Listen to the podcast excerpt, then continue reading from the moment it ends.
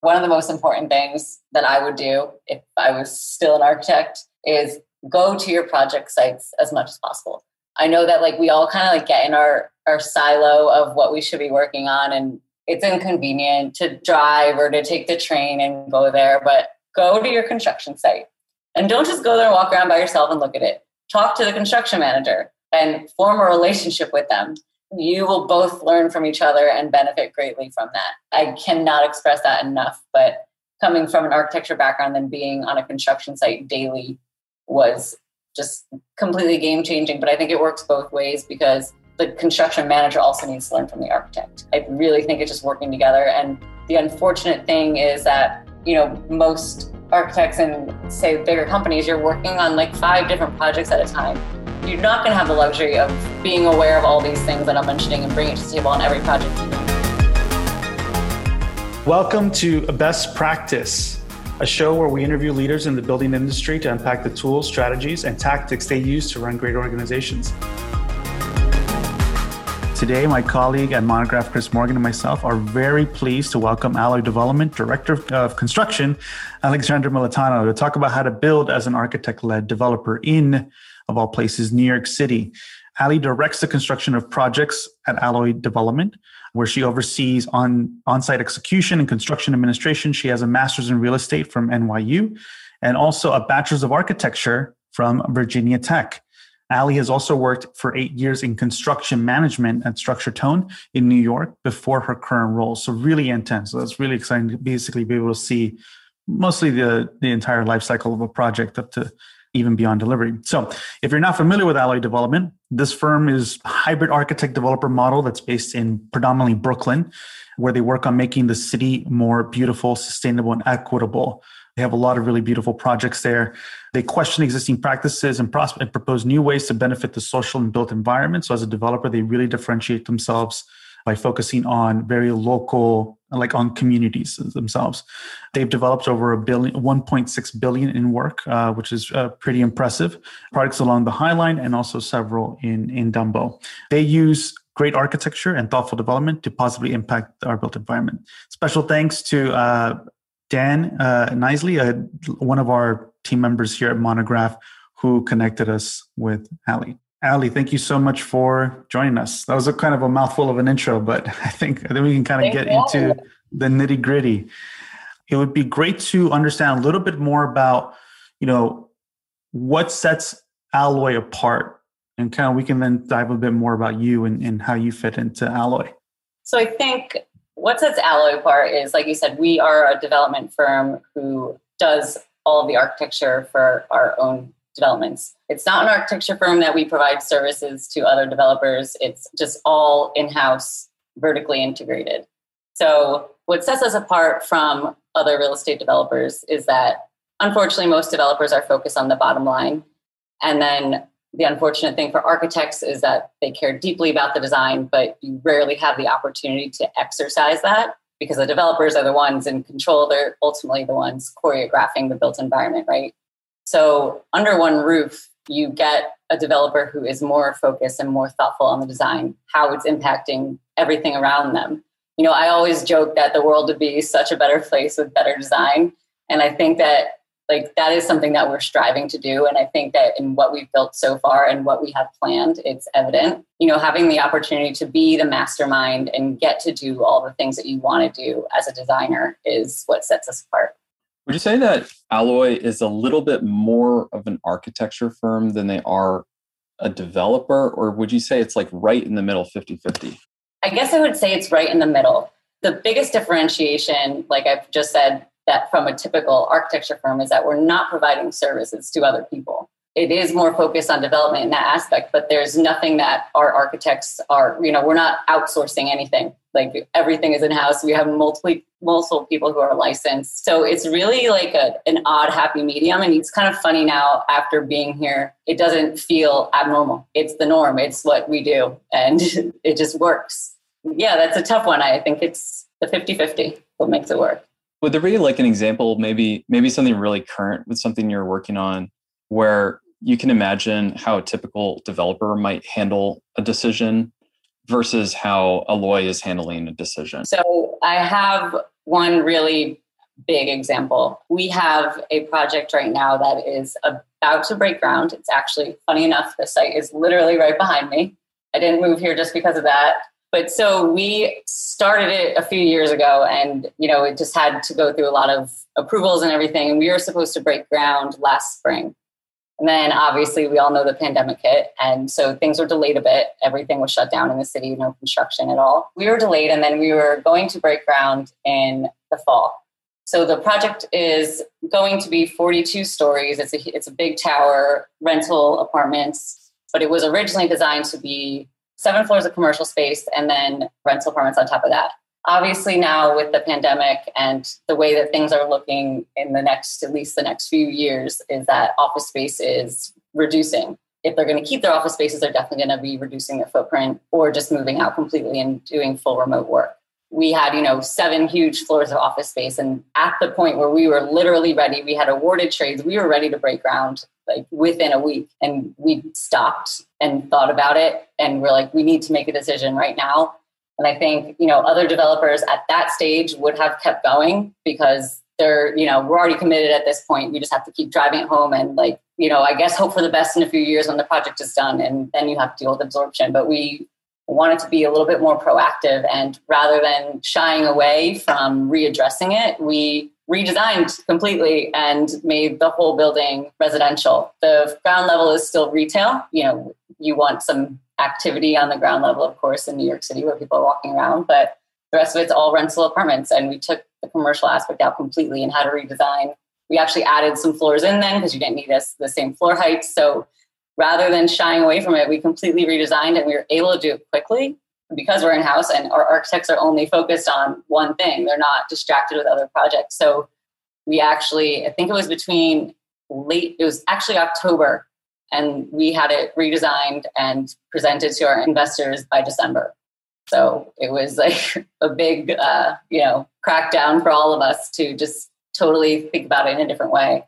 And, you know, we were sad to lose some aspects of it, but I think we've also, I think we feel like really excited about it and think that it was actually an opportunity that we didn't see coming and we just like, you know, took it for what it was and made the most of it. I think that that is definitely something different that you wouldn't see developer would typically do to just completely redesign a building. I wanted to talk a little bit about how you got to Alloy. You mentioned in a previous conversation with me that you were recruited. So if you could talk a little bit about how that process worked. So originally, I applied to a position on LinkedIn, you know, a few months before then I was introduced to Alloy. And the recruiter for that reached out to me. She's like, look, I, I don't think that you're right for this position, but like I was just, I'm going to, admittedly, I just wanted to get out of where I was. So I was just like throwing things out there. So she reached out to me. She's like, I don't think you're right for this position, but like, can let's have a conversation. Like, so I know if I have anything for you, like what you're looking for we got on the phone. At first, I was a little bit wary because I was like, I really like everyone hates that process anyway, right? So, and I was like, now I have to get on the phone with this recruiter I've never even met. Like, oh, okay. And we actually ended up having like an hour long conversation. Totally, we clicked. So by the end of the conversation, she's like, look, I'm going to find something for you. And then like, we'll know it's right. And a few weeks later, she's like, I think I got it. And just, you know, but it was just having that conversation and being candid with someone about like, the thing is with a recruiter, you're, you don't have to sell yourself the way that you feel that you do in an interview.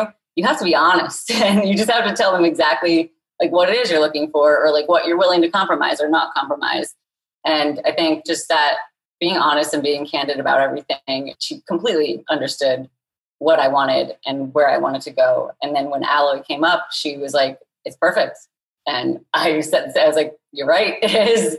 And then when I met them, I was like, done, done deal. So yeah, I think building those relationships is important. And, and, she's actually, it's funny, she's someone that I have still kept in touch with, and I will be making sure to send her this video too. So I'm curious about like how your background in architecture has played out in this role. Like, do you still lean on that in your current day to day? I know you a lot of a lot of what you do is lean on the construction side, but I'm very curious. Like, how does that play out? Is there a feedback loop that you can provide as, as well into the design process? Like, how engaged are you in that?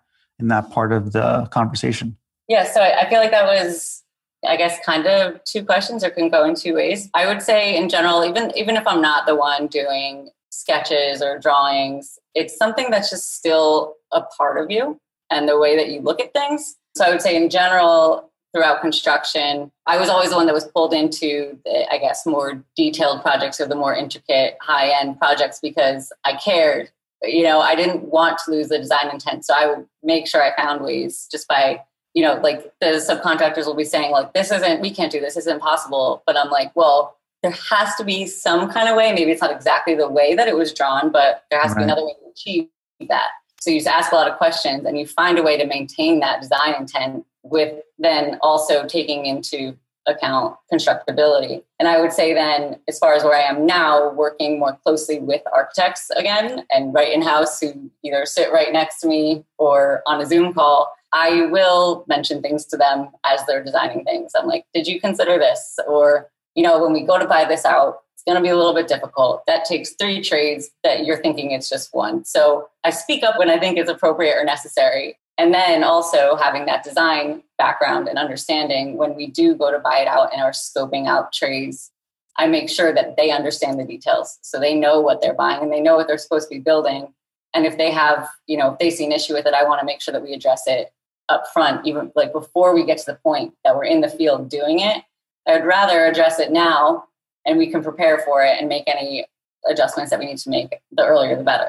Ali, you mentioned in the past in a conversation with me about one way to sort of talk about the difference, like the new skill set of a construction management skill set and cost estimating skill set, is when you're looking at a detail, it's evaluating the sequence of and how many different trades. Right. Can you talk a little bit about that? Yeah, I guess that touches on what I was just saying too. Like when you look at a detail, I'm going to use just a silly example of um, we have a facade detail that then there's like an inboard insulation and back pan, and then drywall goes behind it, and it's like, well, who owns that?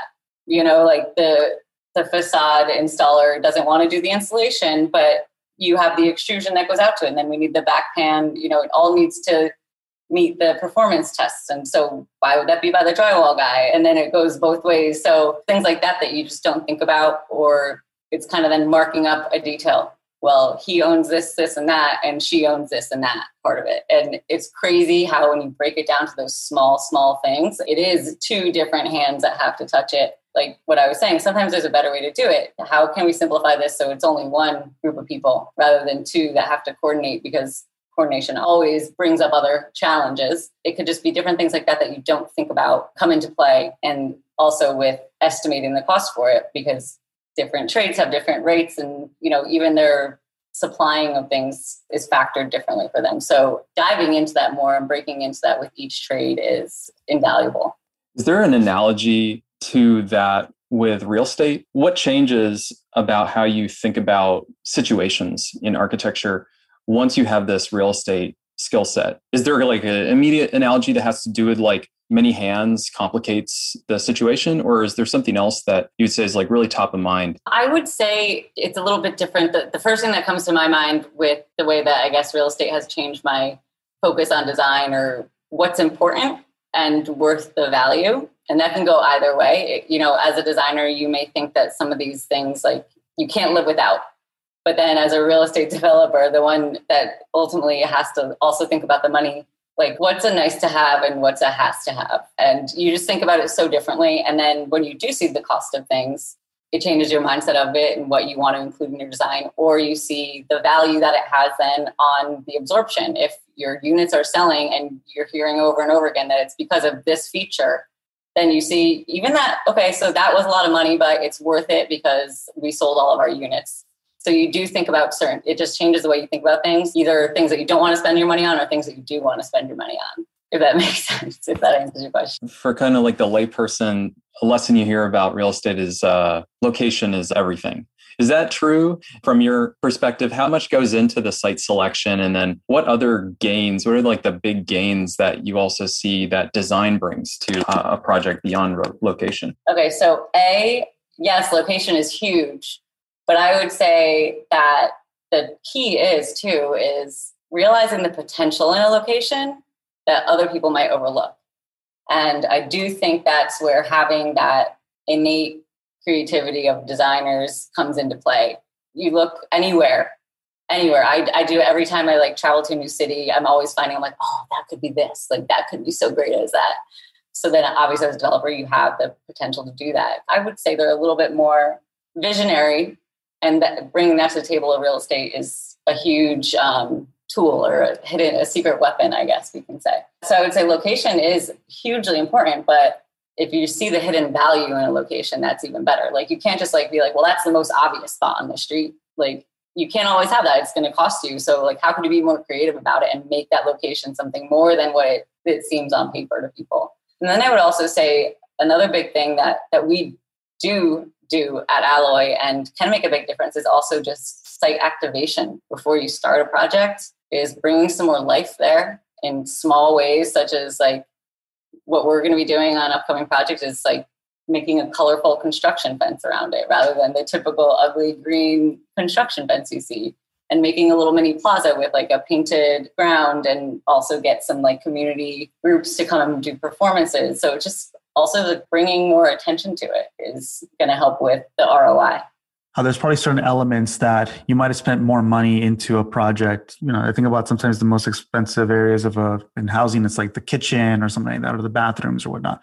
Like, is there any research that goes into like what kind of things are are people looking for that will make that kind of impact? And is that like upstream of what design does? So, in other words, is it like maybe this is also an organizational question, which is like, how does a project evolve through the different teams such that by the time it gets to the architect, maybe there's already a lot of context or the, or let's say the design team, there's already a lot of context as to like, okay, these are the things, this is like what people are looking for in this project. You know, how does that play out? Yeah. So I would say it starts with A, as a developer, you have to define your target market. That comes from doing a lot of market research on the area and what's selling so we do a lot of that. We have some in-house marketing and sales people. We also we do reach out to other services to give us some more insight on that front so that we we do know what's more high in demand and what is selling.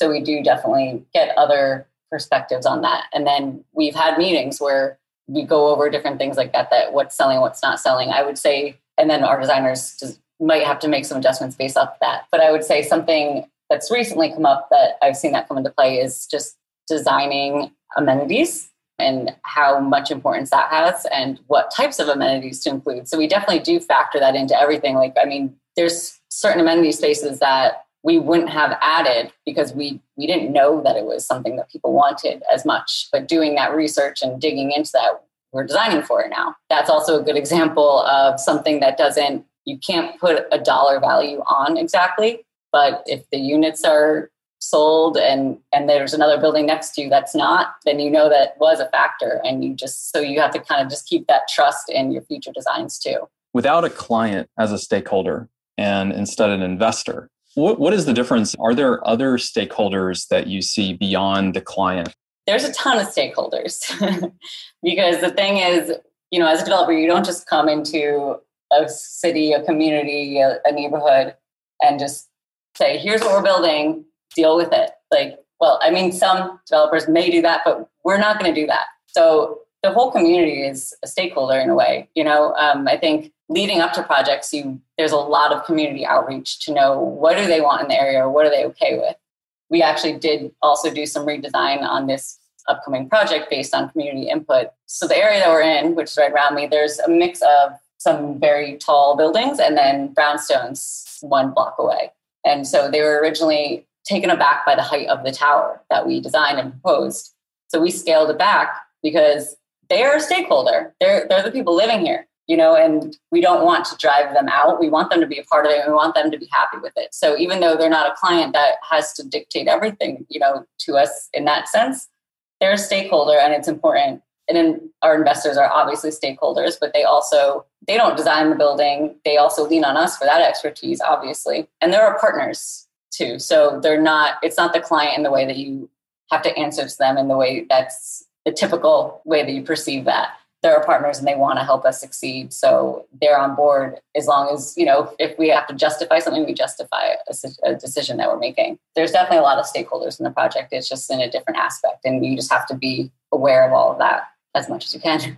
Yeah, before the call, you also mentioned how buyers of what you're building are also an ongoing stakeholder, not just like a one and done stakeholder. Yeah, so I would say that we have had buyers then even if they're, you know, it's like we were saying, it's rare to have a repeat buyer for a condo because I don't know how many people are buying a bunch of condos in New York City, but they have kind of recruited friends to come into our buildings as well because they were pleased with the product that they purchased. So even though it's not the same sense of repeat clients, they're bringing in more people to share that opportunity. And also, I mean, other than just buyers, there are other quote repeat clients you can say just because we're dealing with community board members and lobbyists and investors can be on multiple projects too. So it's just a different way of thinking about it. There's probably a lot of people in the audience that are just even curious about what it means. Like if they work at a traditional architecture firm, they're probably just even super curious like how does one even become a developer? Like what you know because I think there's always that question right it, it, about the the narrative of agency within architecture firms that oh you're always sort of beholden to the client and like you know you mm-hmm. can't really exercise but the reality is like there are ways in which a firm can become a developer and really a lot of that has to do with how you manage well, i guess there's different ways right? I mean there's actually even like as an architect you can also like do all the due diligence all the development of the project speculatively in a way right? And then find investors for it. Can you maybe speak a little bit about and maybe demystify a little bit of the process of like you know, uh, not necessarily what the formula is for uh, for Alloy, but just what is actually the work involved to take a project from like an idea to actual execution. So one of the more important things that before jumping into developing your own projects, just I would either on on my own or actually take a class just to do some pro formas. I think you know because here's the thing like I want to say like you could just go buy a property and just develop it, but most likely are going to need someone to also give you some money for it. So how are you going to sell them that idea? Well, architects do have that one up on other developers where they can, you know, drop a nice beautiful design and sell them on the design, but you also have to sell them on the fact that they're going to get their money back and then some. So if you can get the ability to do a quick conceptual feasibility designs and studies and also show at least a back of the envelope pro forma, like that is first and foremost. And you should do that on your own, practicing. Like find a site around you that interests you and do some of the due diligence. Look into um, the zoning laws, like for your locality, what permits are required, and see what you could actually build there. And just like do some quick studies for yourself. It's honestly really fun. So I would say start there, and then if you honestly just start walking around and seeing the different areas around you and sites, like you're going to end up stumbling upon, like I said, it's finding those hidden gem of location, location, location. And you might find that. Obviously, if you're going to actually do it, start really small. There's a ton that you can't teach in a book, is the unfortunate thing. I wish that you could. I mean, I, I went to university for real estate development. Like I got my graduate degree in that, but like again, it's learning a lot of the pro formas and the financials. It's you're never going to learn the boots on the ground thing until you actually are doing it. But I would say 100% practice, and you'll end up getting sucked into it and keep doing it. And then one time you're going to do it and be like, "Holy crap! This is actually this is something. This is an opportunity." And then you have to sell it. You bring up a lot of great points about like that. There's already the just the ability to communicate the project visually I mean, that's such a big part of just even gathering investors on board, right? Because oftentimes, yes, you can just pitch it through a pro forma itself, but being able to actually understand what this is going to look like is a key ingredient to being able to actually f- raise money. Absolutely. I mean, most people are not able to envision things that are not actually there. You know, right. as architects, we all have that ability to do that. But so if you can show someone that, it's hugely helpful and especially like if you're like a, a, traditional firm that does let's say residential work that's a really good opportunity to like you know look for a single family house or maybe even a multi-family house in your community that looks like uh, you know what they, what they say like try to find the worst house on the best block type of thing mm-hmm. uh, as a place to start but like that exercise of building a pro forma i'm sure one of the other benefits is ultimately that now you can speak to clients differently as well i always think that there's like this idea that like the more you understand what happens upstream and downstream, it's only to your benefit. Ultimately, like it helps you communicate more effectively mm-hmm. and it mm-hmm. helps you to think about and anticipate the problems that someone like a developer, if you're not structured already as a lawyer is. But it seems like almost like a no brainer and almost like a, uh, it's unfortunate that piece is somewhat missing from even education, right, for architects. Cause it's like once you know that it just makes you see products completely differently. Yeah. I would say this is like kind of a little bit on a tangent, but I would say too that a, a, good way to even get started, like on a very, very small scale, almost like independently, would be to find somewhere that you could build a duplex and sell it or rent it out because then you're going through all the steps and then you know either you're renting it out and you still own it or you're selling each unit. But i think that is an interesting and an easy way to get started. And then you know you have something to go off of and you have experience and it just teaches you a lot because then it's not just one single family home. It's a little bit more than just doing one home. Most people aren't going to just build a home and then like sell it. So i think doing a duplex so you have a little bit more and get some more income or you can even live in part of it and rent right. out. house, house hack it yeah so, yeah. yeah so i just think that that could be an interesting way. It's just something that i've always well i still consider or i still would love to do at some point. What's great about this ultimately is that we're talking about like just getting started, but you can go from there to where you are at right now to the scale of products you're doing.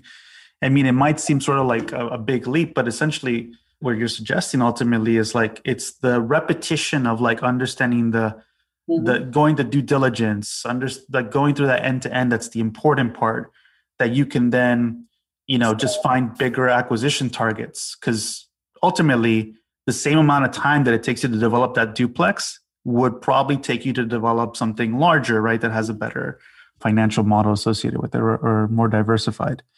Yeah, I think that's a really good kind of takeaway for people. I, I also probably um, suspect that many people think about the the financial part of it, right? Like when we're talking about investors here for a project that, at the scale that you're developing, that's very different from like the scale of investors that you might find for like a smaller i mean a lot of it's like going to the bank. I mean the bank is still part of what you're doing probably for developing these projects as well but it might be interesting maybe for you to explain a little bit too about like what investors mean like the kind of gamut of them because they actually i mean there's on the equity side but there's a debt side too if, if people aren't very much aware of what it means to fundraise they might just suspect that like oh this is impossible like how can i get like millions of dollars for a mm-hmm. project but in reality it's like well there are people out there that are looking to invest and there are different types of people at different scales right and, mm. and so i think the idea of being a developer also seems elusive because of the fact that they're like oh but i don't have that kind of money but yeah. in reality there are people that do all the kind of due diligence work and are able to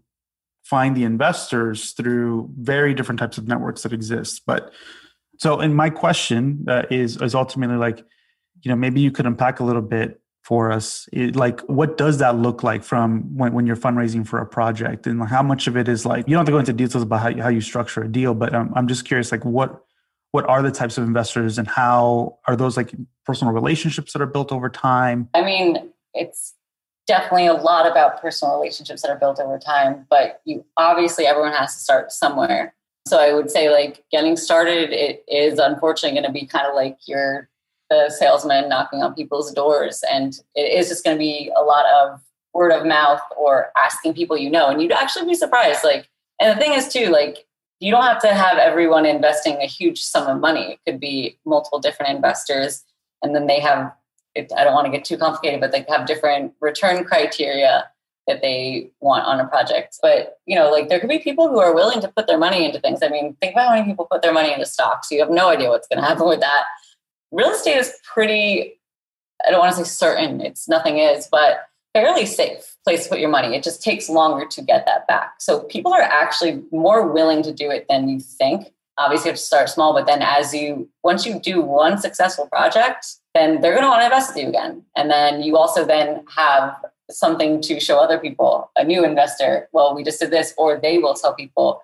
So it just has to grow and you have to start small unless you already you know have a amazing network of investors that are willing to put their pennies into your basket. But i would say even if you know a ton of investors up front you can't just think that they're going to put their money into you. Like I said, you have to sell and you have to show them what you're going to do. And like I said, most people other than this world are not that imaginative. So you need to show them, you need to sell it to them. Everyone wants to invest their money. Everyone wants something to do something with it. Ali, I wanted to ask you if Alloy follows the like five phases of architecture, kind of talking about like early stages of trying to uh, work as a developer. But when you're working at the level that Alloy is, where it's more structured, there's more people on the team, is there phasing that's going on in what you might describe as like the development process versus the architecture process? Is there also phasing going on sort of in parallel that you're seeing on the construction management and contracting side? So I would say obviously those five phases can never go away. So we have those and just adding a couple other phases onto the front end and then a couple onto the back end. Obviously, earlier in the process is what I'll call it a feasibility phase, where that involves the site selection, due diligence, underwriting, feasibility study. And our architects actually do come into play with that rather than just being like, okay, well, we're allowed to build a three story building here. Our architects will actually do a little like some quick sketches on it and give us a little bit more like give it a little more taste and what is around them in that or what's around that neighborhood. Different materials too. Like we definitely look into a little bit more of the design than i think most developers would at that stage. But you definitely have that like i said we'll call it the feasibility stage where you're doing all of that. And then obviously that also comes with program development that architects i guess wouldn't typically not some in some cases the architect is brought on board very early in the process, but for the most part, you're not deciding what the program is. Someone is coming to you once that's already chosen and they say, We're building a commercial space and this is what we want, design it. So you're part of that program development too, and, the, and like the very early conceptual designs. And then obviously, then, you know, once that's all done and then you hit the typical five stages, then you're also thinking about even if we don't manage buildings, we're still thinking about that next stage of absorption and selling or, you know, leasing up. So that's something that as an architect, you're typically not involved in either. And even if like our designers aren't the ones doing it, then we're all in, you know, our, we have an open office, like we're all in one room, we're all talking about it. There's no secret. So they're just more aware of it. And it just, I think it just makes you think differently overall. Just hearing the things, even if you're not the one directly involved with it, you know all the different steps it takes and just makes you understand more like how many people are involved in one building. And i would say on a parallel note for construction i guess obviously i'm just looking at things differently. You know we're as they're picking materials um, and finishes i'm then looking at what are the lead times? And well that's not going to get here in time for construction. So i guess like it's also thinking about the actual construction schedule alongside some of these design choices and making sure that that's understood if there's any issues with that. One thing that's really getting attached to these existing architecture processes is price. So, like on program, there's like a sense of the value of program, and then maybe on you know the schedule, there's you know extra column of of the pricing, which is maybe instead of just like general estimation on the architecture side, you especially have true ownership of that pricing. Can you talk a little bit more about that? Like the value of program that the developer sees, and then the real cost impact of the schedule that you're directly managing? The value of program if we're talking like residential versus office space versus retail, there is dollar values you could put to that. Obviously, you just have to know the going rates in the market of your area. But there are other things that less tangible, I guess, like I, I, was saying earlier with like amenity spaces, like there is still a value on there, even though there's not, you can't fully put a dollar value, there's still a value. So you're deciding that program too. Schedule also has a dollar value because there are carrying costs and interest that you're paying and obviously has a huge impact. So if you see there's a, a way that something is designed that's just going to take three months longer because it's more complicated. You don't want to do that. Like you want to figure out a different way to do it. So, I mean, schedule comes into huge play. I don't know if that answered your question exactly, but yeah, that, that's really helpful too to just understand that the time value of money. How do you model that out? Like, what is like your interface into time and, and money cost? Like, are you building out like a lot of different kind of Excel models that an architect would not see? Oh yeah. I mean, like I said, if you just start practicing a pro forma, obviously there's some basic ones that won't reflect that in there, but otherwise you should be building in like our site that we have right now. We haven't started construction, but we've owned it for a few years. We're paying for that. So you need to build that into your into your financial analysis. That's a huge part of it. So yeah, there's a whole aspect to that. And then once you get into the construction phase, there's things that you're like other permits that you have to maintain over a period of time that you have to factor in too. There's a ton to it. I don't know how much you want me to get into it, but even like rental costs of like site fences, if you want security cameras, like there's a million different things. And it's it's not just a one-time cost, it's over time.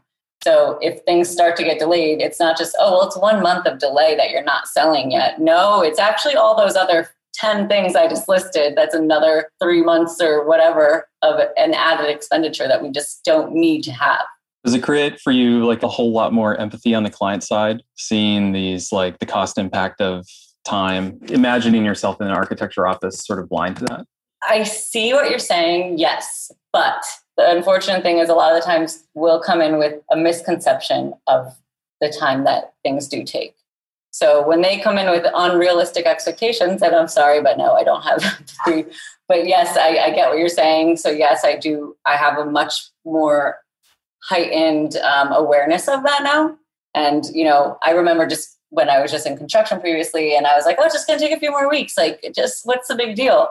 I didn't understand why the client was upset. I'm like, "Don't you want it done the right way?" And even if it takes a few more weeks, and they're like, "No," like we're and now I do get that more, but it's they have to have realistic expectations. But that's also, I guess, you as a project team to set those expectations. So two way question there.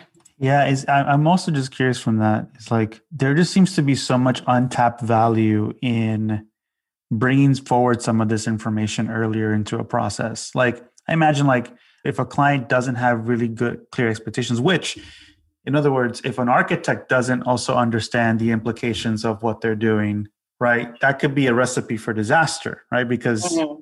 essentially the architect doesn't really factor into their due diligence process when bringing on a client.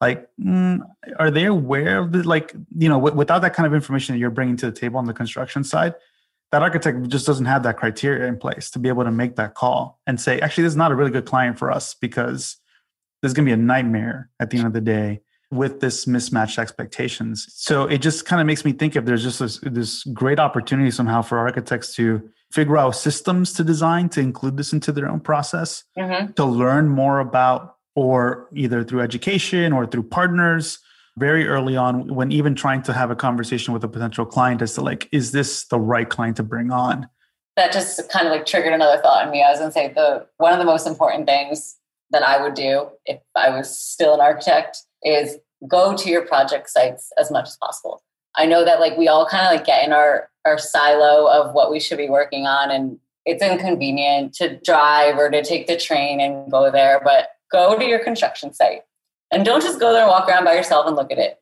Talk to the construction manager and form a relationship with them. You will both learn from each other and benefit greatly from that. I cannot express that enough, but coming from an architecture background and being on a construction site daily was completely game changing. But I think it works both ways because the construction manager also needs to learn from the architect. I really think it's just working together. And the unfortunate thing is that, you know, most architects and say bigger companies, you're working on like five different projects at a time. You're not going to have the luxury of being aware of all these things that I'm mentioning and bring it to the table on every project. You don't have that time, but that's why there are people in different disciplines that all have to come together to build a building. You don't have to be an expert in every area, but you know, it's good to get comfortable with the people that you're working with, whatever whoever your project team is. So find ways to form that relationship. I know right now there might not be as much in person things, but try ways to form that relationship so you're comfortable with them you trust them because the thing is you, you can't know everything and you don't have time to do everything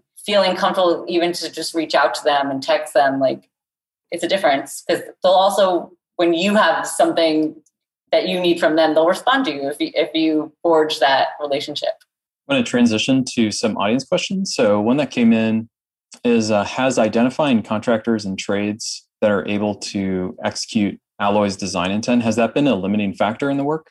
Not limiting, no. I would say that from what I've seen, it, it actually, we find subcontractors and trades and construction managers who are excited about it, that they feel it's refreshing. They like really appreciate our, the design. So I don't feel that it's been limiting. It's it's actually been more beneficial because we get people who almost care as much as we do.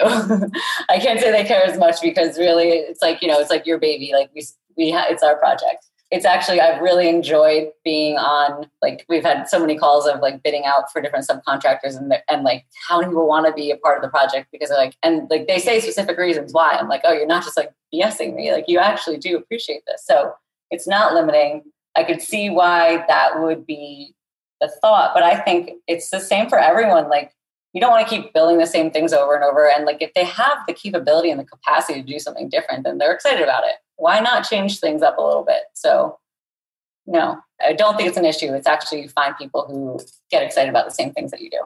We had a question that came in. It's sort of like uh, similar to a question you answered about how to get started in in development as an architect. How might you think about that for how to get started in a GC role? Is there a way to sort of test that or I wish that there was, but unfortunately there's not. But it's not a bad thing. I think if you're if you're interested in it, you should listen. They GCs always need people. You know what I mean? Like an architecture firm might be a little bit more lean, but GCs are not as much. So they're always going to need people. You can maybe find something. I would say just jump into it, and that's the best way. Like that is something that you really just can't learn, um, and you learn from people around you. The biggest thing I would say though is if say you do go into that role, a hard thing for a lot of people is communicating with the subcontractors directly on site. I think is a huge thing, and they learn you so much more than you could even imagine just by asking them questions don't be afraid to look like you don't know something. That that's always what I have told new people. I'm like, they're the expert in their area. You're not like I know enough about each trade, but I'm not an expert in every trade. But I know enough to at least know I have to ask them questions. And I've learned more and more by doing that. They respect you and are more and more willing to help you and work with you then too.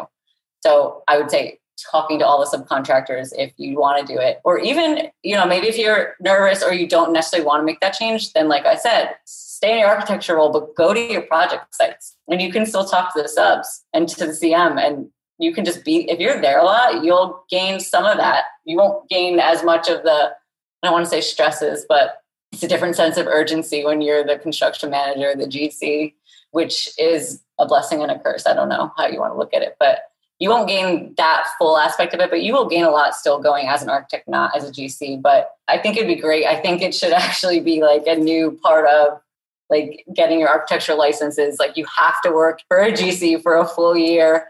And that's one of the license, one of the tests you have to take or something. But because I think that'd be great. I also think the same thing for GCs though. They should go, they should go have to work for an architecture firm for a year too. Ali, how about say a firm owner has a between eight to 30 people should they consider bringing on someone with your background, like a director of construction or construction manager, that either isn't exactly the GC, but actually could be the GC? I think that it depends on how many projects that firm has going on at any given time, but I think that there's benefits to it regardless.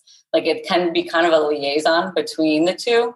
So it could help free up some of the tasks that the architects have to do that aren't really it's like not necessarily there's so many things that we're always like why am i the one doing this? And so it definitely could free up some of those tasks and have and it could be you know the person who is like intimately familiar with the design and is on site more frequently. So i think there's so there's a ton of ways that that can be integrated in and i think it's helpful. There could also just be sessions that that the team has for like constructability review and just helps the designers look at things in a different way. Like there's so many different ways that that could be useful. So I wouldn't say, yeah, I mean, I, I think it could be a really interesting way to bring something different to your company without making a huge change. And, and, maybe give you an edge too. I, yeah, just think about like how that could impact like client conversations as well. Mm-hmm. You're bringing that person into the room as well as a stakeholder you know as part of the conversation and the pitch to say like hey we really understand what you're looking for and we can provide we can consult you too on that and be, be sure that what we're the yeah. product we're providing or delivering is ultimately you know it has all these th- all the costs associated with it right? We understand that more effectively. Yeah. Oh yeah it's another thing too that i didn't mention but you know certain designs is saying well how can we provide some savings while still designing what we want here and different things like that. So yeah mm-hmm. i think there's a ton of ways that that could be i think that'd be really interesting actually I mean, I just love how you described too this idea of like going on the detailed drawing and like like marking out who owns what when it actually comes to putting it together. Yeah. That, what might seem like a very unified detail is actually like this kind of like unbeknownst to the architect, just so many mm-hmm. different people actually and not even it's like the diagram maybe because i'm reverting back to my old days of, of being a, of studying architecture but the diagram that you could draw for that could be pretty interesting. Just like, oh, that there's time as an equation because like this trade actually wouldn't even pop out that part or like whatever, right? It's just it's uh the, the complexity there, I think, would be incredibly valuable to decipher yeah. and to your point, educate too. I think that's that alone seems worth the position. Yeah, I think helping with trade coordination and sequencing is would be really interesting for the architects to kind of get a more of a feel for. How about on site, like going on site and sort of having the foresight to know maybe the contractor or the trades don't see where a built condition they've just created is going to create a consequence later? I don't know if I'm misunderstanding, but I would say like I haven't come up with a situation where the trade isn't already aware if there's going to be a future consequence. They will hopefully they will address it before they actually then complete part of it. Or it might be in the middle, unfortunately. They'll start to do something and they'll be like, uh, that's not gonna work that way or especially if you're working in an existing building there's going to be millions of things like that but it's usually either before or in the middle of something so but then obviously you have to you just have to make changes on the fly i think we're we're almost at the top of the hour so i just want to ask one final question that i like to ask all our guests and that is what is the nicest thing anyone's ever done for you it's very different from types of questions we've been asking, but we like to also mm-hmm. kind of zoom out and just uh, talk about being people for a minute. So I'm going to have to be really nerdy right now. So the first thing that comes to my mind is I'm like, well, my mom is the nicest person I know. So it has to be something she's done for me, right? But then I'm like, how do you ever even remember a specific thing your mom has done for you? Like they do everything. But I will say, and it might not be, I don't know if you would say it's the nicest or sweetest thing, but every Mother's Day, she gives my sister and I a gift. And it could be something small or it could just be a card one year. But she gives us a little gift every Mother's Day because she says, I want to be a mother without you. And I think that is just the sweetest thing. So, so sweet. So sweet. So that's the first thing that comes to my mind. Uh, and very timely too, because Mother's Day is coming. I know. So that's a I good reminder it. for folks. Yeah. That's amazing. Thank you so much. Well, I, b- before we all leave, uh, I just want to uh, take a moment to give a, a little blurb about Monograph, the company that that uh, is, is hosting this uh, webinar and that Chris and I work at. So at Monograph, we're building the future of practice operations and back office management for small to medium sized firms. Monograph is designed for architects by architects, uh, firm owners, operation leaders, office admins, project managers. Um, all use Monograph to track the fee health of a, of a project and staffing across projects as well. So if you're very interested in starting with Monograph and checking us out, feel free to go over to monograph.io or you can also sign up for a live demo, which we have. If you go to Monograph, you'll be able to see it there, button at the very top right. You can sign up for a live demo that we host every Friday. So you can watch uh, Robert, our CEO, and myself kind of talk to you about the benefits of, of Monograph and give you a walkthrough. So feel free to uh, join. Ali, thank you so much for uh, this kind of walk, this really amazing walkthrough. Uh, I, I, took away so much inspiration from from this conversation. Thank you so much for your time. thank you, guys. This was very fun. Thank you, Ali. Really appreciate it. Cheers, everyone. Hey, it's Chris from Monograph. Thank you so much for joining us here. At Monograph, we're building the number one practice operations platform for small to mid sized architecture firms. More than 200 practices are using Monograph today to run the business side of architecture. You can start a free trial today or watch a live demo with our CEO, Robert Yuen. Get started at monograph.com. That's monograph.com. Talk to you soon.